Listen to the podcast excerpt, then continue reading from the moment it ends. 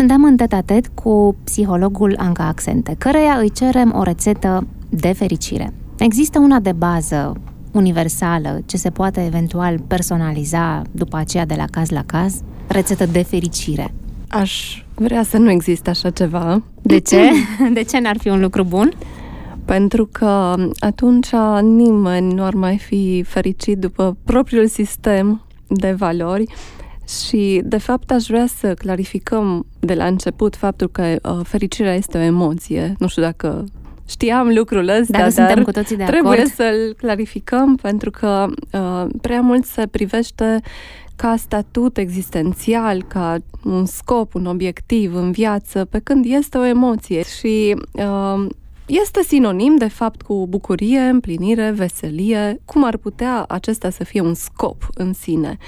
Dar ce reprezintă un scop uh, ne interesează pentru că e vorba de starea de bine, de starea aceea pe care o dorim, de împlinire, care implică uneori fericirea, cei drept, însă nu doar fericirea. Dacă ne gândim la un lucru pe care îl facem și ne bucurăm că îl facem, poate implică și frustrarea, poate implică un efort și lucrul acesta nu este neapărat plăcut, dar este împlinitor raportarea la valori, la sensuri, la repere valorice, conferă sens și coerență persoanei, vieții persoanei, ceea ce, într-adevăr, ne împlinește.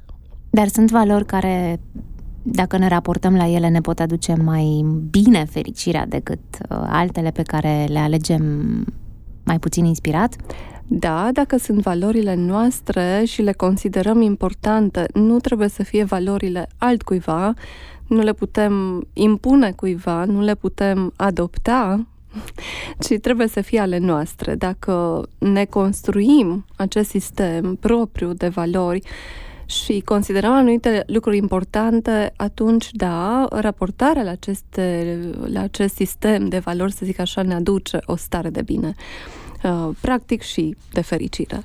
E important cât de mult crezi în uh, ceea ce ai stabilit că e uh, un principiu călăuzitor pentru tine? Este foarte Nu neapărat important. principiul în sine? Da, da, este foarte important pentru că dacă nu spui problema sensului, aș spune că trăiești o viață fără sens, nu? A, deci și după trebuie... aceea ce înseamnă sens pentru fiecare nu e chiar atât de important. Important e să aibă fiecare dintre noi un sens. Exact. Sensul se construiește, nu se, nu se preia, nu este ceva ce poate fi preluat ca atare. Se construiește și mai spun câteodată că sensul vieții este să descoperi sensul vieții. deci ne jucăm cu cuvintele, dar de fapt, este important, da, să ai un sens, pentru că atunci ai sentimentul că faci ceea ce trebuie și lucrurile astea îți dă bucurie. Chiar fericire. dacă, așa cum spuneai mai devreme, în uh, căutarea și construirea sensului și a obținerii acelei stări de bine, uneori apare și frustrare, efort, lucruri care nu neapărat intră în categoria de dorit și plăcute, dar care împreună dau starea de bine. Exact. Dacă ne gândim la un domeniu care ne place, în care ne place să fim implicați, nu neapărat tot timpul uh, simțim că este ușor, dar simțim că am face asta tot timpul, pentru că ne aduce bucurie. Da, și până la obținerea rezultatului e efortul și munca, deci te bucuri un pic mai târziu, nu la final, nu la început. Și te bucuri dar există mai mult. și, păi așa se și spune că nu doar destinația, ci și drumul călătoria e importantă. Cum construim un sens, indiferent care e acel sens pentru fiecare dintre noi, vedem în câteva minute. Sensul e strâns legat de fericire. Fericire pe care ne-o dorim toți. De aceea povestim cu psihologul Anca Accente despre această, așa zisă, rețetă a fericirii, pe care Anca ai zis că o legi strâns de sens, indiferent care ar fi acela pentru fiecare dintre noi. Cum construim asta? Sensul a ceea ce facem uh, se construiește prin reflectare asupra ceea ce facem și asupra sensului pe care îl are ceea ce facem. Nu instinctiv, e, nu e posibil și așa instinctiv să simți că urmărești tu ceva în viață și te duce inima către destinația aia? te duce inima până întâmpini primele obstacole mai serioase sau până întâmpini suferința. După aceea nu te mai duce inima.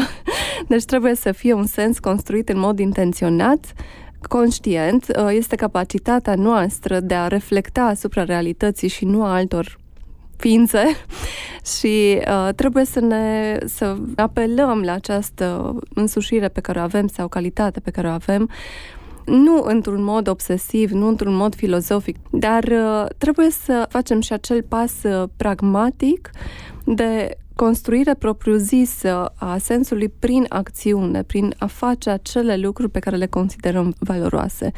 Doar reflectarea asupra ceea ce facem este inutilă dacă nu venim cu anumite rezultate. Care deci jumătate gând, jumătate acțiune. Cam așa, da. Cu alte cuvinte, e ceva ce descoperim pe traseu și balansarea aceasta între reflectare și acțiune nu este întotdeauna un lucru foarte clar. Nu mi este clar nici ce îmi place, nici nu sunt sigur că îmi place ceea ce fac sau că doresc să fac acel lucru, dar această ambiguitate sau toleranță a ambiguității este o însușire absolut uh, umană. Trebuie să avem mai multe întrebări decât răspunsuri, altfel nu putem fi nici în, uh, în cea mai incipientă fază filozof sau capabil să reflectăm asupra lucrurilor pe care le facem, ceea ce am spus că este esențial. Spunea cineva că suntem uh, aici nu ca să fim fericiți, ci ca să fim căutători. Da, și nu știu dacă a fi fericit contează atât de mult, adică dacă ne gândim la atâtea situații în care nu suntem sau în care întâmpinăm suferința, de exemplu, cum să fim fericiți atunci? Putem să fim fericiți când uh, suferim, când uh, trecem prin stări de anxietate, depresie. Lucrul acesta... Păi nu, chiar atunci nu. Și nu. cred că efortul e să ieșim din ele ca să ne ducem în zona fericirii. Categoric și să înțelegem, de fapt, de ce am ajuns acolo, pentru că de multe ori este legat tocmai de lipsa de sens. Nu e așa că depresia vine cu sentimentul lipsei de sens. Și dacă stăm în acest, uh, în acest culoar a lipsei de sens pe care noi nu îl conferim, noi nu îl construim, e foarte greu să ieși din depresie. Și cum ieși din depresie, întâi acționezi și după aceea reflectezi. Nu faci invers pentru că nu poți. Nu poți vedea sensul dacă nu ai cele mai mici rezultate în cele mai mici lucruri. De aceea, în uh, stările acestea de anxietate sau de depresie, trebuie să construiești sensul cu mai multă acțiune decât cu reflectare, pentru că s-a produs deja un dezechilibru. A fost prea multă reflectare, s-a, s-au tras concluziile prea repede și de aceea s-a ajuns la insatisfacție, să spunem așa, sau teamă, teamă de necunoscut, teamă de orice. Cum lucrăm la factorii externi care pot să se pună de-a curmezișul uh, efortului nostru de căutare a fericirii, fericirea între factori externi și noi înșine. Câtă libertate de mișcare avem în, uh, între cei doi poli. Aș începe cu un exemplu tipic, știi, vorba aceea, banii nu aduc fericirea. Ci numărul lor? Nici măcar. Andrei Pleșu spunea ceva ce eu consider genial. Banii aduc doar fericirea. nu aduc altceva aduc o anumită fericire, însă nu vrem doar fericirea. Asta este că nu conștientizăm faptul că nu-i de ajuns asta, să fii fericit. Asta chiar sună bine. nu vrem doar fericirea. Credeam că vrem doar fericirea, dar nu? Nu. Da, nu. Și dacă ne gândim la un asta? exemplu, cum explic asta? E foarte intuitiv de altfel. Știm că ne bucurăm o vreme pentru orice achiziție, orice recompensă. Dacă îi dai unui copil o bomboană, se bucură, aduce fericirea pe chipul lui, nu-i așa?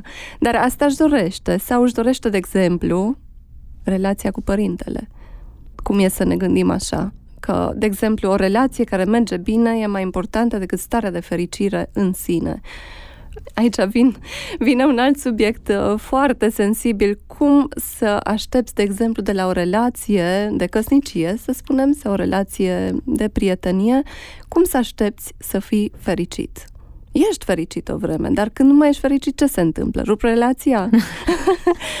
da, deci nu este o bomboană o relație, nu e așa? Nu poți să o iei, să o dai.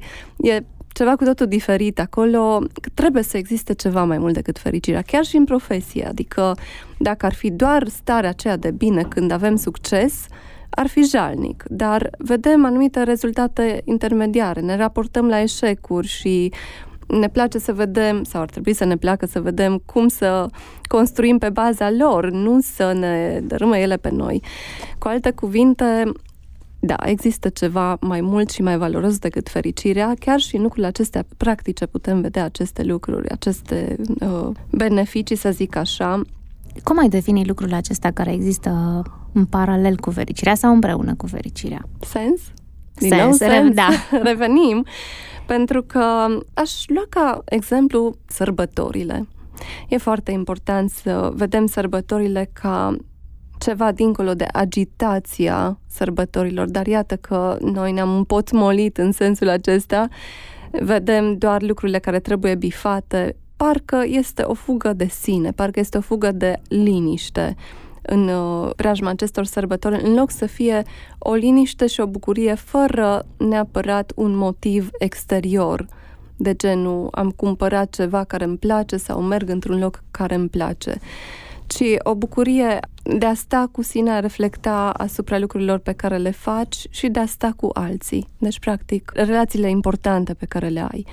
Dar această disonanță între egocentrism, în sensul de a căuta să faci lucruri pentru tine ca să te simți bine de sărbători, și fuga de sine duce de multe ori la anxietate, insatisfacție, parcă abia așteptăm să treacă sărbătorile, ceea ce este nefiresc, pentru că sărbătoarea nu este făcută să ne ducă într-o stare de depresie, dar asta face de multe ori. Pentru că este interpretată greșit și pentru că nu se face ceea ce ar trebui de sărbători. Mă gândesc și la zile de naștere. În loc să se agite persoana, să pregătească lucruri pentru musafir, să se streseze cu alte cuvinte, ar trebui sărbătorită. Cum este asta? Nici nu mai știm cum e să simtă că este, de exemplu, bine primită de ceilalți, este acceptată și ceilalți se bucură că există, nu-i așa?